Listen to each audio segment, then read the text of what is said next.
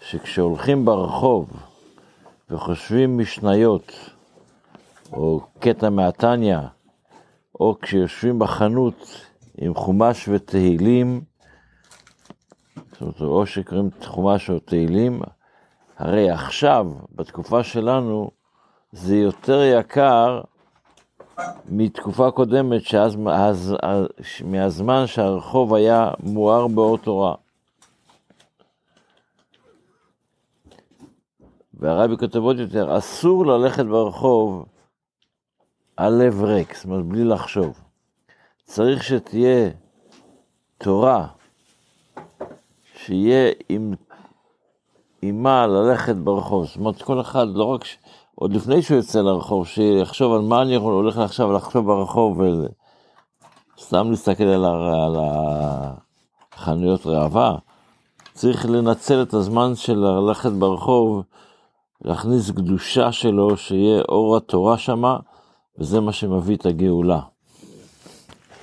בשני הלכות שאנחנו הולכים, אוכל, לומדים כל יום, אז למדנו על אה, דם בביצים.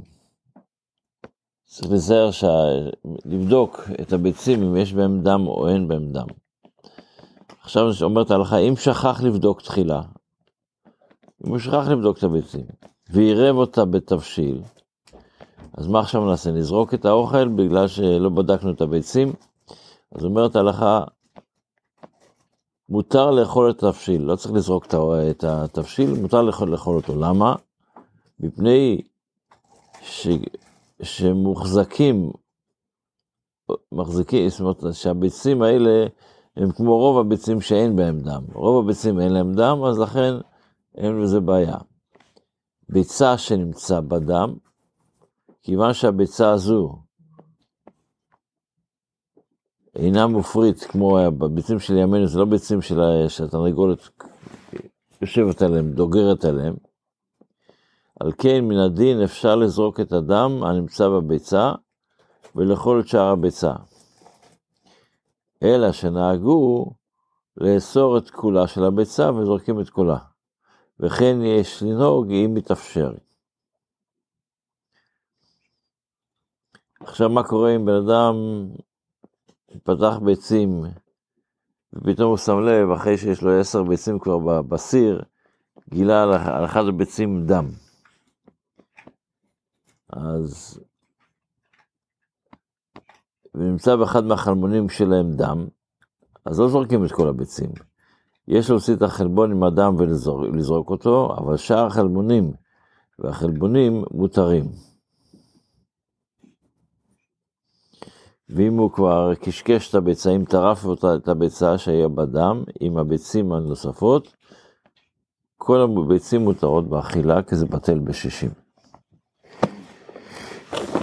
בתפילה אנחנו בקטע ישמחו השמיים ותגל הארץ. בהודו יש את הפסוק שאומר ישמחו השמיים ותגל הארץ ויאמרו בגויים השם מלאך. מה הכוונה? מה זה, מה ההבדל בין ישמחו השמיים לבין תגל הארץ? אז אה, יש כמה וכמה הסברים לנושא הזה. למשל, המלבים אומר, מה ההבדל בין שמחה לגילה? מה ההבדל בין ישמחו השמיים לשמחה לתגל הארץ? זאת אומרת, שמחה זה דבר תמידי, קבוע, בן אדם שמח. וגילה זו שמחה כזו שבן אדם פורץ לו כשהוא שומע דבר חדש, הוא שומע איזו בשורה חדשה, אז הוא שמח, אז הוא שמחה של גילה.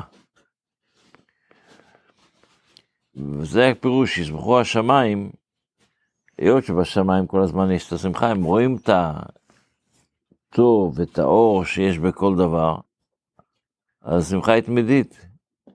כמו שאנחנו אומרים, למשל ברכות חתן וכלה אומרים, השמחה במעונו, בשמיים יש שמחה כל הזמן. אבל בארץ, כשיבוא הגאולה, אנחנו מדברים פה על פסוקים שמדברים על הגאולה, אז פתאום יהיה לנו, תגיע לארץ, ספרות ותפרוץ השמחה של הגאולה בשמחה מיוחדת. יש גם, ראיתי כתוב, ישמחו השמיים ותגיע לארץ, ראשי תיבות של הארבע אותיות האלה, ישמחו השמיים ותגיע לארץ, ראשי תיבות י"ק ו"ק. ועוד, ישמחו זה אותיות מש, משיחו, זה כשיבוא משיח. ותגל זה אותיות גלות. כשעם ישראל יתקבצו מהגלות, תגל הארץ, כשיהיה בקיבוץ גלויות. עוד הרבה פירושים אחרים, אבל שיהיה לנו יום טוב, שבוע טוב, בשורות טובות, כל טוב.